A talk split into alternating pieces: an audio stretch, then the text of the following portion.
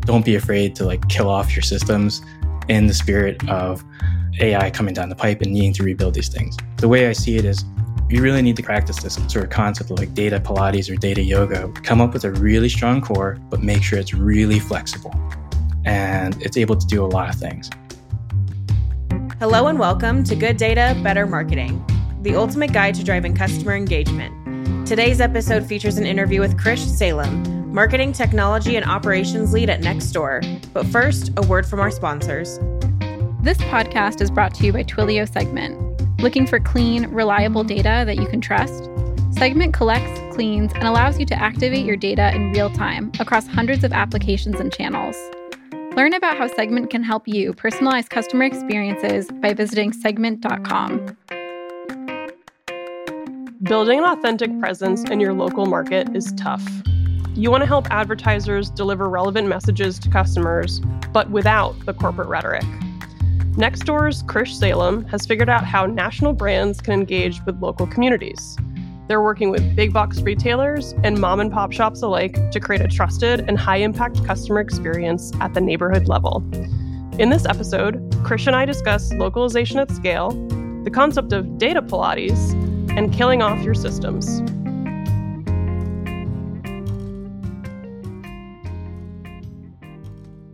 Welcome to Good Data, Better Marketing, the podcast where we speak with influential marketers and digital innovators and learn their tricks of the trade.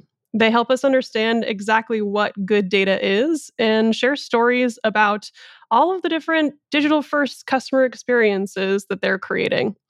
I'm Kailey Raymond, and I lead enterprise marketing here at Twilio Segment. I'm your host, and with me today for a very special live session for CDP Live, we have Krish Sailam, marketing technology and operations lead at Nextdoor.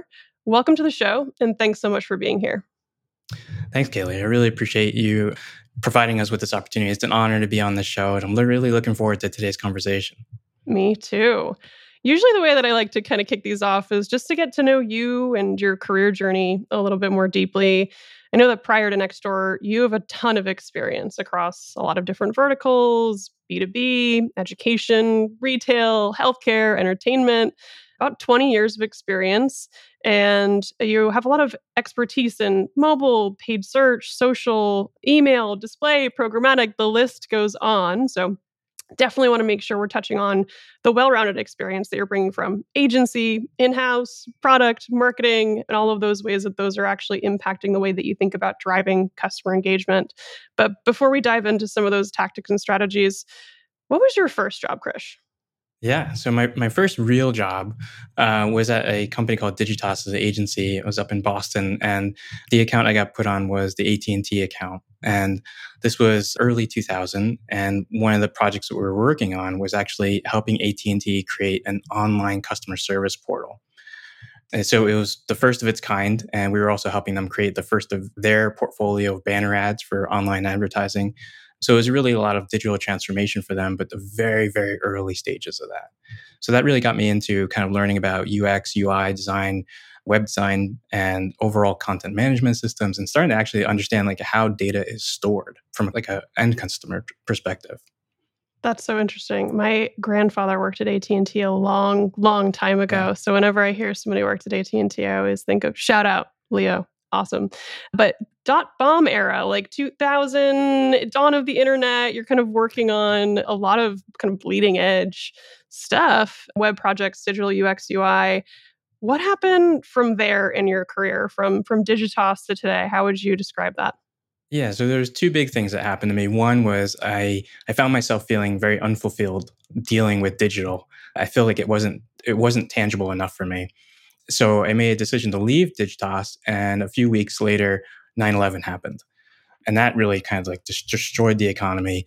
And so that really kind of set me on a new path. I said, hey, you know, why don't I take this as an opportunity to explore things overseas? So I ended up going out to Singapore and, and was part of a biotech startup out there. That's incredibly cool. So you were working in Boston, then you go over into biotech, different industry. How'd you end up in tech? I started to realize going in biotech, you needed to have a medical degree and you needed that sort of cachet to be in that industry to really progress. Then I started to realize like I was okay at tech. I was the guy who read the manual, so I could explain it pretty well to other people as well. So I came back and, and started to get back into tech. I actually went to a company in Bangkok. It was a large conglomerate out there. They were building the first sort of online procurement system to kind of help eradicate a lot of the bribery that was happening in their systems you quickly find out that bribery is a very efficient system out there. Uh, so online procurement was kind of not a thing that worked back in in early 2000s. That's so, funny. Yeah. cool. So you're you're kind of going around Asia. You have a lot of different experiences, and I I think you're back in the states now. So walk me through like coming from from there to here. Yeah, so I decided to get a master's degree, and that kind of put me on a slightly different path, and, and really felt like I wanted to get back into the internet side of things. So came out to San Francisco, started off at a online advertising network. It was Tribal Fusion back then or Exponential. We were part of the performance group and really got into kind of performance driven media. So running search and understanding how CPAs worked, CPLs worked, and really building a book of business that way. So that got me into online media, developed a, you know, a good reputation there. But then I wanted to get deeper into kind of programmatic, so joined a, a very strong agency in programmatic and was really the main advocate for how mobile programmatic should be used in a brand strategy. When I started advocating for mobile, it started to kind of push my boundaries in terms of like how I should teach people about what the differences are, where the data comes from, how the signals are used, and really what the customer experience should be. So that really kind of expanded my career into getting into customer experience management. Wow, that's so cool. And I'm sure you're thinking about like we're getting all of this information from a mobile channel. We, you know, also have kind of web browsers. Now, how do we merge that data and make sure that all those things are kind of like firing off? So you're like probably yeah. very early CDP, DMP, DSP, like all of the different ways to collect and yeah. store and share out data. Yeah, pretty much every acronym I've come across in, in my career. So you're at Nextdoor, you're the marketing operations lead for them. Why don't you tell us a little bit about Nextdoor for those who aren't familiar? I'm sure we have a couple of neighbors on the call today, but want to make sure that folks are up to speed. Yeah, so we're going to start off with a couple neighbors on the call today, and hopefully by the end of the call, everyone's a neighbor. But so that. Nextdoor is a, a, platform where neighbors really come to sort of become part of a community and, and really feel a sense of belonging in that community. There's a sense of engagement with other people, your neighbors, and businesses in your area, local agencies that could be like a police department, fire department, things like that. But you're really coming there for trusted information from people around you that are like you. You're also coming there for a sense of safety in a lot of cases. So if there was a natural disaster, it becomes a huge source of information of like where to get resources. Um, so it's a, it's a huge platform for utility. Currently, we're in one in three households in the US. We have over 70 million neighbors globally. We're in 11 countries. We have over 60 million recommendations of different businesses on the platform as well. So it's a really engaged platform overall. That's unbelievable. I, I didn't realize the scale of Nextdoor. One in three households is just staggering in, in the actual size of that. And I appreciate that overview. So that's kind of like the the B to C side. And obviously you work with a network of advertisers as well. So you're kind mm-hmm. of like a little bit of a marketplace, right? Exactly. Yeah, there's definitely two sides to Nextdoor. The one is the B2C side where the neighbors really come to kind of share information about what's going on in their neighborhood. It's accessible to everyone, and our total addressable market is pretty much everyone because everyone's in a neighborhood of some sort or some sort of community. On the other side of the house is is really kind of a a B2B opportunity. So we have a platform for anything from an SMB to a mid market company to an enterprise brand to advertise on our platform. And this is really about delivering localization at scale so they can really get into your neighborhood, have that authentic presence, and really interact with neighbors on a local level, regardless of what type of brand it is. And then we also have the ability for those businesses to interact with their community and sort of create posts about what's going on with their business, if they're hosting an event or something like that, they can sort of create content themselves as well. So it's a really good two sided platform for both neighbors and businesses. That's really interesting. And especially really built on trust. Like the mm-hmm. foundation, I think, of Nextdoor is trust. And so that's a nice little virtuous circle. I'm sure that a lot of advertisers are, are feeling because of that. Well, we're going to dig into that later.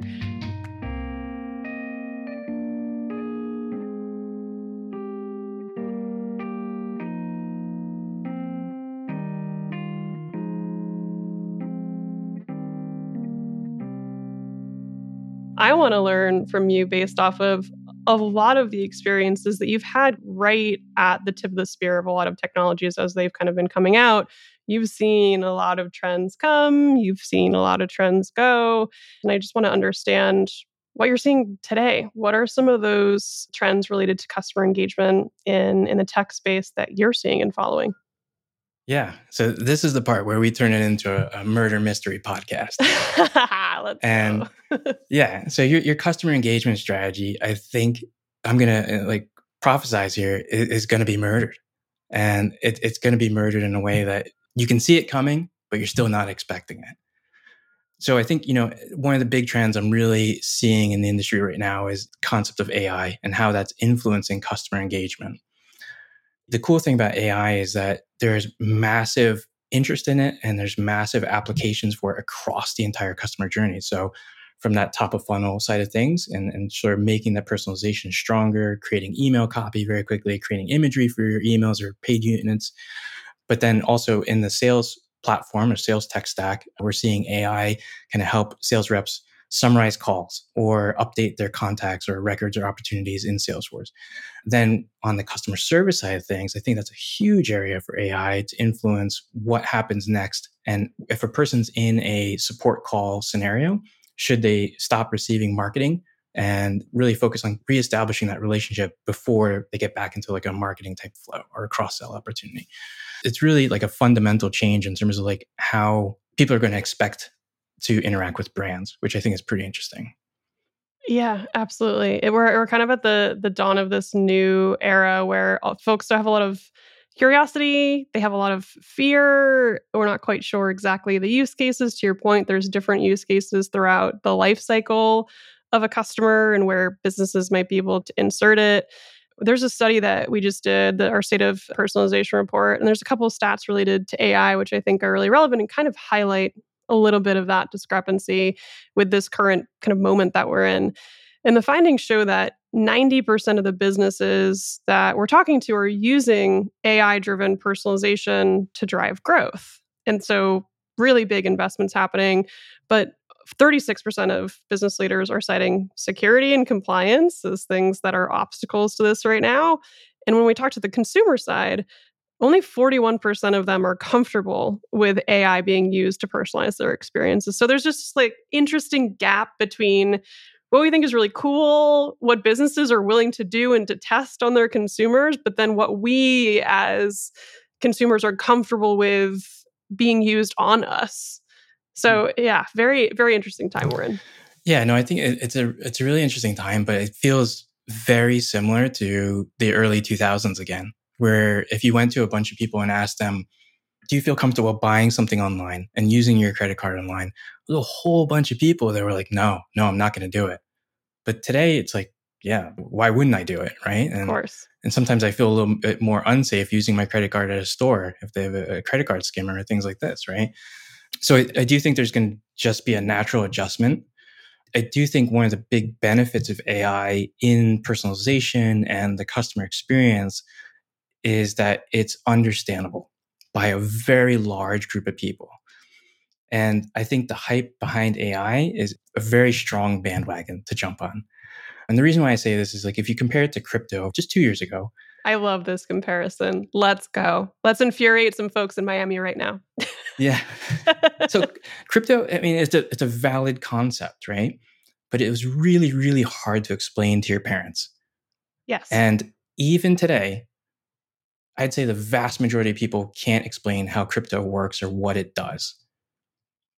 But if I said, hey, would you like to chat to this system? And it gives you an answer real quick, like, yeah, I get it. Do I need to know how it works? No, not really. But it gives me a valuable answer. So it's immediately accessible by a much, much larger group of people. It definitely makes sense. Yeah. I mean, I also think that like Sam Altman and OpenAI over the past few months truly just changed the entire dynamic in game. And now it really does feel as though there's a race to have all of these different AI applications in your business. And what I think is interesting too is this like pause that people are suggesting, yeah. like Elon and Steve Wozniak and what a thousand other people are signing this document saying that we should have a six month pause which I understand because of the like DNI lens that we think we probably do need to th- start thinking about applying to AI and kind of the ethics behind it and what are the guardrails. So a lot of questions still need to kind of be explored there, but yeah, we'll see where it goes. So yeah, I mean that that particular letter, I think everyone who signed it realized that and this is a personal view here, but they realized like the cat's already out of the bag. There's no way you're stopping this machine from going totally. forward, right? I do think it, it's an interesting letter to put out because I think the guys who are inventing this stuff and, and creating this stuff realize the potential. And I think they're giving the governments an opportunity to say, hey, look, you probably need to put some regulation in place. Otherwise, this is going to get out of hand very quickly. The unfortunate part is that governments are very slow to react or to even understand what's going on. They're still questioning how like a, a, a tweet works or, or a po- you know a TikTok video works, right? Oh, and this sad. is after well over a decade of these things being out in the space. So it'll be interesting to see how the regulation evolves. And I think the concept of ethics in AI is, is going to be a huge thing. And it'll ultimately be a new practice in like companies like PwC or Accenture for AI compliance. And they'll make a ton of money off of just auditing your AI stack. Going to be wow. a lot of new revenue. I didn't here. even think about how the big four are going to come in and make this a massive part of their business, but you're so right. That yeah. is so spot on. Okay, so AI definitely this massive kind of movement that we're in right now, a lot of momentum kind of behind that trend. Any other things that you're spotting that you're looking at, thinking about? There are a few things that I'm thinking about. One of them is how do you expand the customer experience across different channels? So I think, you know, a lot of the lead forms that we come across in our day-to-day lives, they, they ask for a phone and email. The fact is like most people don't want to talk to you and they don't want to have like a human conversation they could say they're resistant to talking to the bot and the AI system all they want, but they will do everything possible to avoid having a human conversation at the same time. Yep. So that that's one area. I think concepts like mobile text-based support are going to be interesting and seeing how that evolves. It's much quicker, lower friction, and it, it's a modality that I think a lot of people understand. The other thing is is really just kind of understanding the concept of measurement and attribution. So understanding how multi-touch attribution is going to evolve over time and understanding where that's going to play within the customer journey and if the data signals for that are going to be sufficient or if it's just going to continue to be a guessing game. That's really interesting. Yeah, I mean even in the past like decade or so that I've been in marketing the like first touch, last touch, multi touch. It's different everywhere you go in terms of how exactly they start to think about and calculating this. But the number of touches before you're actually converting people are only increasing over time as the channels have a proliferation of channels. So you're right, it's going to be a really kind of tough thing to solve. Are there any things that you're thinking about related to that right now? Like, what's your hot take?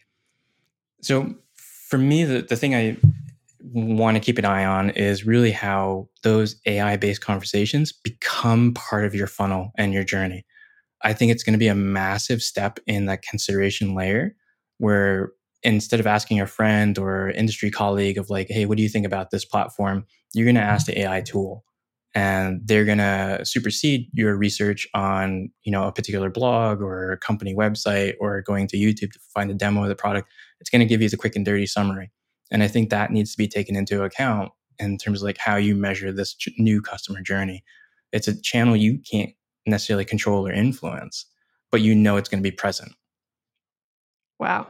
Okay. I'm learning a lot. I love this. This is so cool. And I think that a couple of the trends that you were talking about earlier as well the number of channels, where do you want to meet people? Is it a mobile text? It's channel of choice and making sure that you are understanding somebody, that you're personalizing that experience specifically to that human, mm. which is really just this, I think, this mega trend that we've been seeing over the past five years of digital personalization, omni channel personalization, making sure that that experience blends across any different channel that you would be able to touch somebody. A couple more interesting stats on from our personalization report that kind of talked about that is that over half 56% of consumers say that they're going to become repeat customers after these personalized experiences. So if they have that, you know, AI chatbot experience and that is personal to them, you know, then then they say that hopefully they're going to become customers of that business again. And what's interesting is this time the data on the other side backs it up. So for businesses, 80% are saying that consumers actually spend more with them when they're personalizing experiences. And that that more, that number that they're spending is 38% more on average. So that's all to just say that understanding your customer and making sure that you really are figuring out their channels, where they are, how they want to be talked to is going to increase your revenue ultimately and build efficiencies in the places that you're finding people and talking to people. A lot of changes in consumer behavior. I think that there are a lot of changes in consumer behavior. And I think the metrics are always from like the business perspective. It's like, did it help me drive more revenue? Yep. I think that's some, something that's undervalued is that we don't necessarily look at like, did this experience of personalization make me feel good as a customer? And ultimately, like one of the things where I think customer experience management needs to, to focus on is did I make that person feel like they were my only customer? And if I did, there's a really high chance that they're just going to keep coming back and we have a long term relationship at that point they don't need to know that I service 10 million people or things like this. They need to feel like they're the only customer. They're getting the attention when they need it. They need to feel val- valued. And that's a really hard metric to find. It is. Our CEO, Jeff Lawson, has talked about this a couple of different times, but it seems like with the proliferation of digital channels for a really long time, things became less personal. It felt like you were mm-hmm. talking to a, a robot, but a robot that wasn't actually good. Like the chatbots were really bad for a really long time. And now, with tech becoming so much better, the experience is kind of mimicking more of what you actually see out when you're talking to a human on in the world. You expect that back online, but you're craving that kind of in-person, individualized, actually talk to me like I am Kailey and not a woman who lives in Brooklyn. I don't want to be a demographic. I want to be me. So I think that that's spot on. Any other changes in consumer behavior that you've seen in the past couple of years that you're taking note of? I would say people are looking for very quick experiences and low friction type things. One of the areas where I, am constantly watching is I, I take a look at my kids and what their expectations are of consumer experiences so when I show like my my nine year old kid like regular broadcast TV, he's like, "Hey, can you just fast forward to the next episode?" I was like, "No, it doesn't work like that."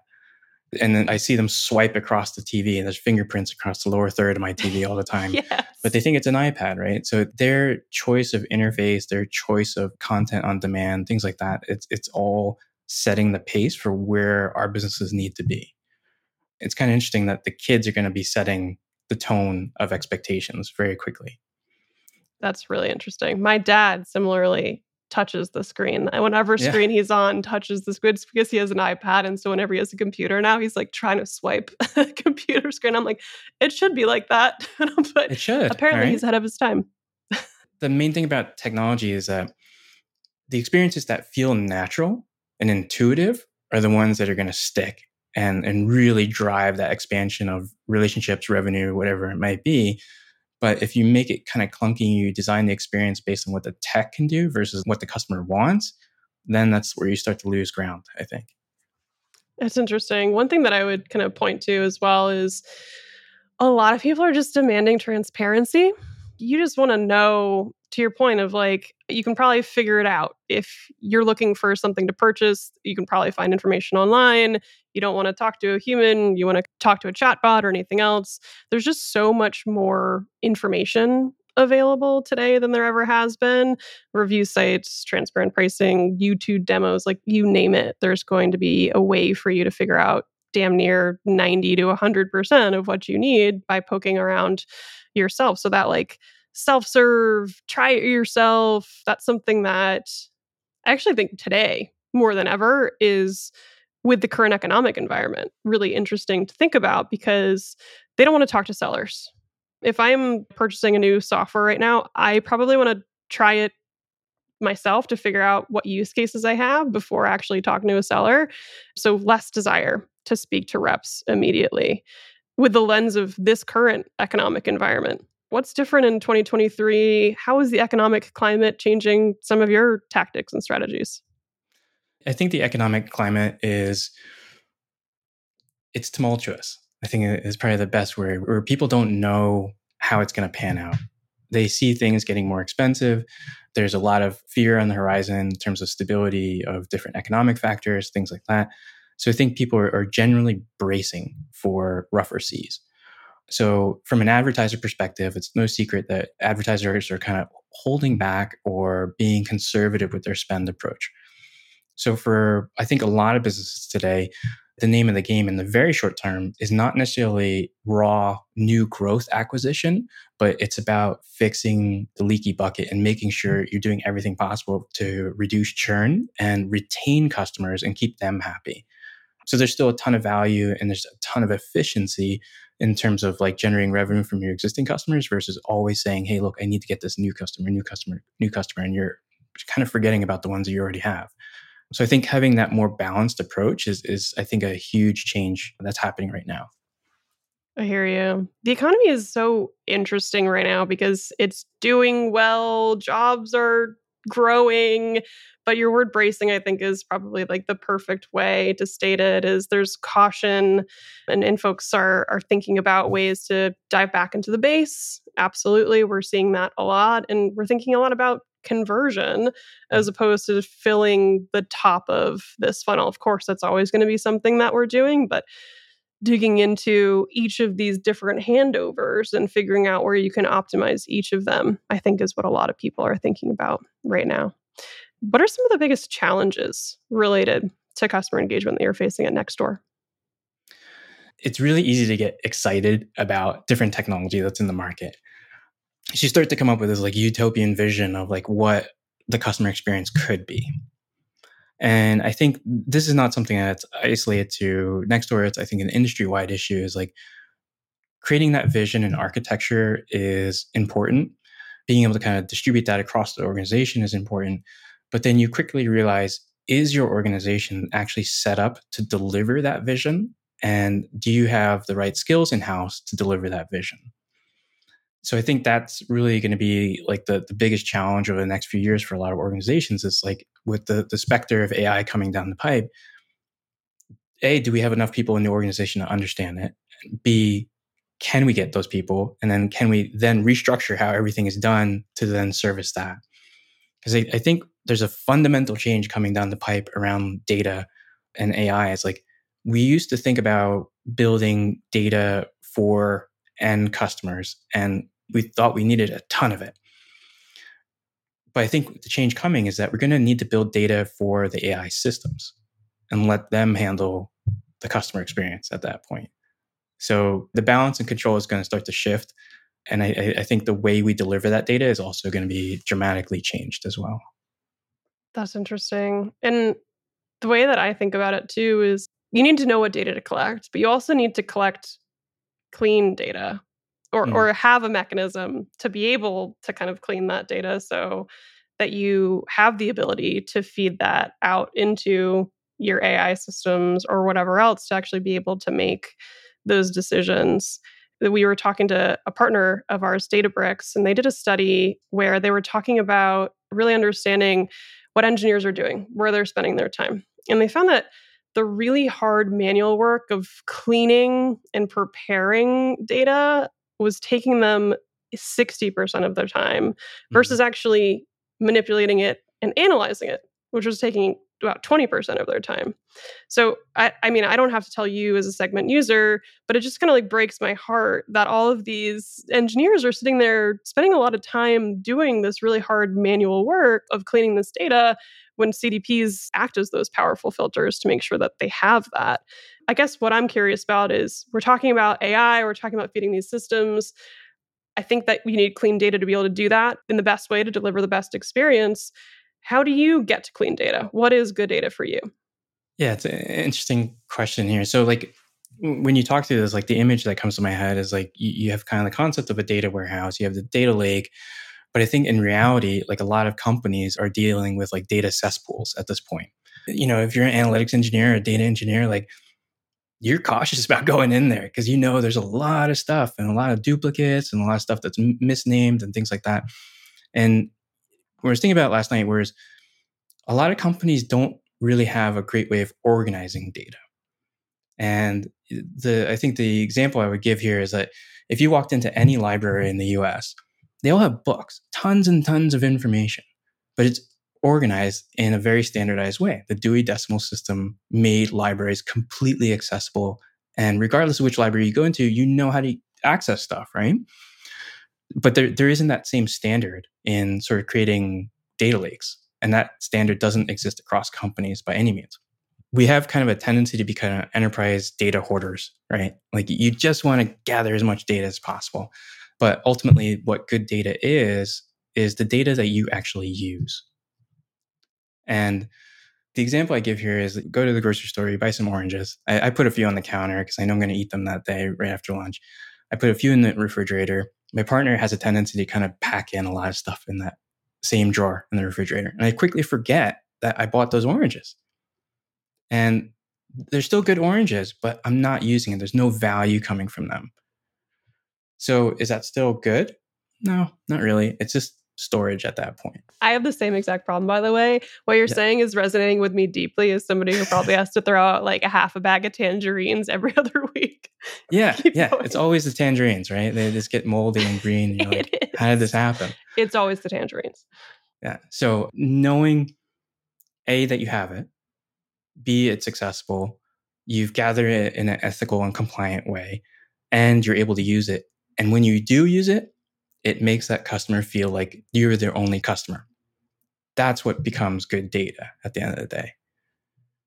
I think what you're talking about a little bit too is something that we actually just released recently here is these golden customer profiles, right? So it's like it's good, it's clean, it's complete, and it's portable. You can actually mm-hmm. use it across all the different systems. So I think like freeing the customer profile and be, having it be able to move between the systems that you wanted to from your warehouse to your business applications across the enterprise, like that is how people actually want to use data. And so you should be able to do it that way. What are some of the programs that you're using some of this good data at Nextdoor? Any ones that you want to share? Yeah. So on the B2B side of things, we use a lot of our data to kind of help our customers before they become a customer and then quickly after they sign up and register an account, they purchase like their first campaign and things like that. We have an amazing lifecycle marketing team that really starts to act more like a concierge for each customer. They say, Hey, look, Kayla, you just signed up. Here are the best next steps of what you should do on your campaign. And that might go out in a form of an email or something else but they really know where each person is in the customer journey and they have time journeys to kind of go out and are triggered based on different actions. So having those real-time actions is really important for us. And also having the ability to kind of augment those profiles from our data lake is also really important. So we have a, a full view. We can personalize that message, but we know when to send it. And we know what the next message you should see is as well. So all those together really, I think, provide like a pretty powerful customer experience for Nextdoor and ultimately like our goal for a online advertising system is is to be the easiest system to buy from for our customers regardless if you're a mom and pop pizza shop in downtown or you're a large brand. It's all about decreasing that friction. What i think you're talking about is just like behavioral data leveraging that to be able to create these personalized paths for people and to provide them with education at the right time that's based off of exactly what they've told you they're doing within your platform so far. So interesting. Anything else that you're working on at Nextdoor? So we're always working on new stuff. I think, you know, from the neighbor side of things, we're, we're trying to make sure that the neighbor experience is as valuable as possible. So we're working on ways to actually help people discover new things in their community. Or if you're visiting an area, you can also see the content and sort of start to interact with the local recommendations. So we, we have kind of this concept of like a treat map, which goes out around like Halloween time. It's a great way to kind of understand like which houses are decorated, which houses are decorated plus have candy. And it helps you kind of just establish that little walking route that you have with your kids during Halloween. So all these things are, are really valuable in terms of like just driving engagement and retention with our customers to make sure that they understand what the new features are and how they can sort of be part of their community and really find that trust and value from that community. That's so interesting. I, I love the idea of a treat map. It's something that I, I definitely want just in my day to day life. Like Halloween yeah. aside, day to day, if I can follow my treat map, that sounds like a delightful day to me. I used to work at a marketplace. It was a talent marketplace. So it had, you know, engineers on one side and, and talent acquisition folks on the other. And so to us, doing localization right was really important. We had way less communities than you. I think we had, we had like 12 North American markets and a handful of international markets. But it's so rewarding for those people in your communities if you can do it right because when it feels right it feels like you're in on something that you kind yeah. of like know what's going on but when you get it wrong it feels like somebody at corporate designed this campaign and you can like just tell you know and like that just kind of gives you the ick anything think- that you want to note when you're thinking about localization at scale for yeah, That's exactly what we wanted to kind of touch on was uh, like Nextdoor's real forte is, is the ability to deliver that localization at scale. So we can have a brand like Home Depot advertise on our platform, but deliver very relevant ads to each neighborhood. So they really feel like they're part of the community, kind of helping you with projects around your house, things like that, versus just that that corporate monster type saying, "Hey, look, come to Home Depot, everything's on sale." Right? It's like, "Hey, we realize that it might be a weeding season in your area or planting season. And here's a prep guide for storm readiness if there's tornadoes coming through your area and stuff like that. So it really does feel very local, but it's very easy to execute at scale for them. For the mom and pop side of things, I think that the localization for them is at the scale of the neighborhood that they want to be involved in. So their definition of scale is a little bit different, but they still have the same ability to easily deliver that message. So they can say, hey, look, we're supporting the local Little League team. Here's a sale on, you know, there's a coupon for pizza, things like this come in. And it's a great way to just really engage with the owners of those businesses. And you start to build that relationship where that was really valuable like 50, 60 years ago and something that was lost. And I think that really needs to come back. I love that. And I, I think it kind of ties to that virtuous little cycle we were talking about earlier is you're building communities based off of trust for your advertisers and your neighbors and they have the ability to build some inspiration for somebody, have them discover something that they hadn't necessarily discovered before, something interesting, something delicious. And on the advertiser side, they're getting a new customer. Like that's an amazing way to be able to drive value. It's kind of on the acquisition side, right? So people are coming into the new business, you're driving them with advertisements. What about retention strategies. We talked a little bit about diving into your base and kind of making yeah. sure that this time you're thinking about stickiness. Any programs you would want to highlight on that side of the spectrum? Yeah, so we, we have kind of this this concept of faves or recommendations for the businesses. And there's over 60 million recommendations currently for different small businesses across the platform. But I think one of the things that really helps us from a personalization perspective is being able to kind of send a message to each of these businesses saying, hey, look, a lot of your neighbors are already talking about you on the platform. They've already recommended you. This gives them a really strong hook to say, hey, maybe I should be advertising on this platform and really engage with my local community and, and not forget about them. So that personalization of sending them an exact say, like, hey, Kailey's Pizza Shop, you have 15 recommendations in the last 20 days from these neighbors. And by the way, there's 3,000 neighbors in your one mile radius. So helping them understand there's activity, there's engagement, and there's that scale and understanding what you know the size of that scale is becomes a really easy win for them to say, hey, look, I'll, I'll put some advertising budget in there. That's great. Very, very cool. And making sure that, again, like you're drawing visibilities to SMBs, like the mom pop across the corner that wouldn't necessarily be able to amplify their message on the scale that you know a large brand might be able to so it's really cool that you have the ability to kind of bridge the gap from everybody that is the the local tailor to some very large business i'm wondering if you've ever dug into your data and found something that might have surprised you we were looking at the data this week and it, some of the things that were really interesting for us is that when we added a layer of personalization to our campaigns, it uh, obviously improved the click through rate. You know, we saw between an 8 and 10% lift in terms of the click through rate. But what we saw, which was really surprising, is that it improved the click to conversion ratio by 40%. Whoa. So we That's saw huge. more people coming in through the front door with the clicks. Yeah. But once they were in there, they were way more ready to buy just with that little bit of personalization, if that was imagery, if it was copy or segmentation, So there were massive jumps in terms of that personalization. And that really helps us build a business case internally and say, hey, look, let's get these data signals in. Let's make sure they're they're clean and accurate to your point from earlier. And then let's make them automated so we can do these campaigns at scale for multiple verticals. Cool. Do you want to give away your secrets? What was personalized by your emails? oh, we can't give away all the secrets here, but yeah. that's okay. It's okay. It won't let you slip up on that one, but that's really, really interesting. I mean, figuring out how to actually have CTRs go up is one thing incredible 40% yeah. increase.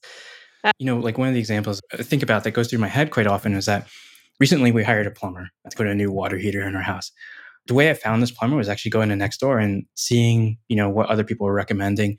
But then I also found one guy that was actually commenting on the other people's plumbing issues. And he was just being part of the community. He's like, hey, this is how you should do it. And he was a plumber. So I started engaging with him. And then I quickly realized, like, for him as a small business owner, like, it's really difficult to run his business, changing people's water heaters, installing a toilet, and then still run an online advertising campaign on the side from his truck, right? Impossible. So th- that personalization is really important because it helps them understand, hey, this is a platform that's relevant to me. I can drive more business for my plumbing business, and it's super easy. So I that just, quickness is important. That's so interesting. Yeah, the speed is very important. I love the idea of just a plumber commenting on everybody's plumbing issues. it's just like he knows it's a lot of helpful. things about the neighborhood, Krish. He knows a lot of things about the neighborhood. Very well, he cool. lives in the neighborhood, which is great. So there's a level of trust, right? The second thing is he probably saved people hundreds of dollars in diagnosing costs Absolutely. by just being a good neighbor. You know, there's a lot of good people on the platform, which is it's it's always you know refreshing and assuring to see. Very cool and huge engagement. I mean, you said there's what like 60 million engaged user, like unbelievable recommendations. Yeah. Yeah, 60 million recommendations. Really, really interesting.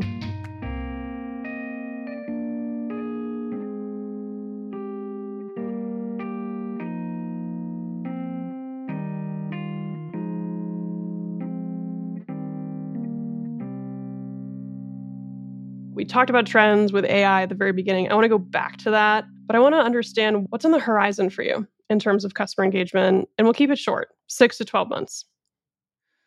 I think there's a, a few things around just understanding what the level of messaging should be when people are dealing with like a uncertain economic environment. It's how much do you want to push them to buy versus how much do you want to push them to know that you're there as a resource and you'll be there when they're ready as well. So I think kind of the tone and being respectful of like what's going on in people's personal lives is going to be important. I think AI is, is, is going to be a huge change. And I think companies are going to have to make a distinct decision around how they want to approach AI. Do they want to embrace it? Do they want to be on the cutting edge? Do they want to wait and see how things pan out, or do they want to deny it even exists or it works? And I think that AI is going to impact your overall data structure as well. So there's like these crazy concepts coming out there, like zero ETL, and, and sort of the concept of having one big table uh, where all your data sits, and you just let the large language model kind of come in and figure out what's going on. And th- those are conversations I think you start to need to have and I think you're going to see a pretty drastic change in terms of like how engineering product teams interact with their finance teams for 2024 planning is trying to figure out like what's the level of investment do we put into AI? And that's going to be a net new conversation that a lot of companies didn't have, you know, last year. So a lot of interesting things happen in the second half of this year. On the investment side of things, there, we already have data to back that up, which I know we were like kind of joking about, like the PwCs of the world kind of filling their pipelines for the next yeah. year or so. But nearly 70% of businesses are already saying that they're investing in AI per our state of personalization report. So the, it's already starting to kind of build right now. But you're right, for 2024, I feel like if it's not within your budget items, then I don't know, have you missed the boat? Have you missed the boat? Ooh, that's a good one. Have you missed the boat? I think there's a good chance that you, are going to have to wait for the second boat to come around, but that may not come around. I do think this is a, a race in a lot of cases. But I think it's a race that a lot of people in the industry have been part of before of like, hey, look, there's this new opportunity. We're going to have to digest it. We're going to have to plan for it. we're going to have to execute against it. So if you have a strong organization, a strong leadership team, I think it makes it a lot easier to do this. Nextdoor has, I think, one of the best CEOs I've ever worked for in my career. The first female CEO I've worked for. And It's a phenomenally different way of approaching management. So I think you're, you're going to start to see that leadership really come into play this year in, in terms of navigating these tough decisions. I love that answer. Good leadership is going to navigate us through.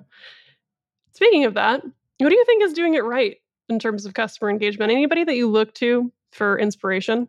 I was talking to my partner the other day and she was texting with customer service. And I was like, hey, what company is allowing you to text with them instead of emailing back and forth? And she's like, oh, it's this, it's company called Little Spoon. They deliver pre made meals for toddlers and infants and so forth. So I started digging into their website a little bit and I was like, hey, this is actually pretty well done. There's personalization, they have a nice flow, they're gathering information in different steps. And then you quickly realize the way that they're doing it is from an omni-channel perspective. So they have an online presence, they have their social ads, they have text-based support, they have email, and then they also have direct mail, all sort of being triggered off of engagement from the website. So really strong set of signals. And then they have a, series of chatbots as well. But what I think their guiding North Star is don't piss off a new mom. You don't want to mess with a new mom. No, they're tired. You know, they got a lot of stuff on their plate. And it's like, do anything possible to not piss them off. Because if you piss them off, they're gone forever. And they will not only be pissed off and gone forever, they will rant to their mother's group on WhatsApp to say, do not use this service. So there's tremendous downside involved with just getting it wrong.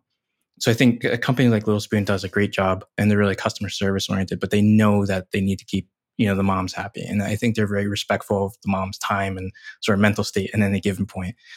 I think companies like Spotify always do a great job. I, I, think the difference with Spotify is that they make you feel like you're part of their data journey. Like they let you kind of peek under the hood as to like how you're seen in their systems. And that's something that a lot of companies don't do. So, you know, I think there's great studies around like their end of year wrapped series, just knowing what you should be listening to on the weekend based on your weekly habits and things like that. So they really do a very strong job in terms of execution. I've talked about that wrap campaign on this show before, and it, it is such an amazing way to highlight customer data and to show it back to the user, but in a way that isn't creepy it's delightful you know and like you you want it you want to be able to share it i also love your little spoon example because i think it really just shows that they know their customer and i think mm-hmm. that's really what all of this is about is listening to your customer knowing your customer and being able to innovate for your customer we're going to leave it with this one last question krish if you had a piece of advice that you would give to somebody who's trying to up level their customer engagement strategies, what would it be? It's a good one. I think when we were thinking about up leveling customer engagement strategies, you really want to think a little bit more forward in terms of like who you're building for. I think having more people in the room that are reflective of your customer base is going to make your customer engagement strategy more impactful. So let's say if a company like Little Spoon was started by a bunch of moms who needed to solve a problem, but they also knew how to build data architecture and customer experience systems, that system is going to be purpose built with the concept of joy and speed and convenience versus a system that was designed by a bunch of guys who had never had kids and it's going to be a totally different approach. So I think knowing who your customer is and having those people in the room when you're designing these systems is going to be super important.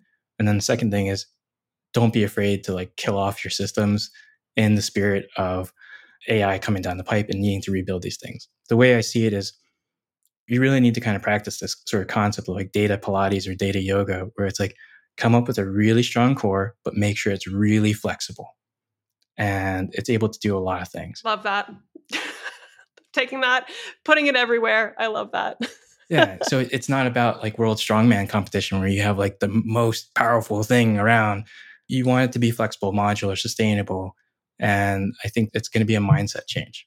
And its adaptability is kind of the name of the game that's going to be the next few years. Data Pilates, strong at the core and flexible. I think we need to make t shirts, Krish. Thank you yeah. so much. This was really, really fun. I learned a ton from you today. Thanks so much for being here. Thanks so much. I really enjoyed this conversation.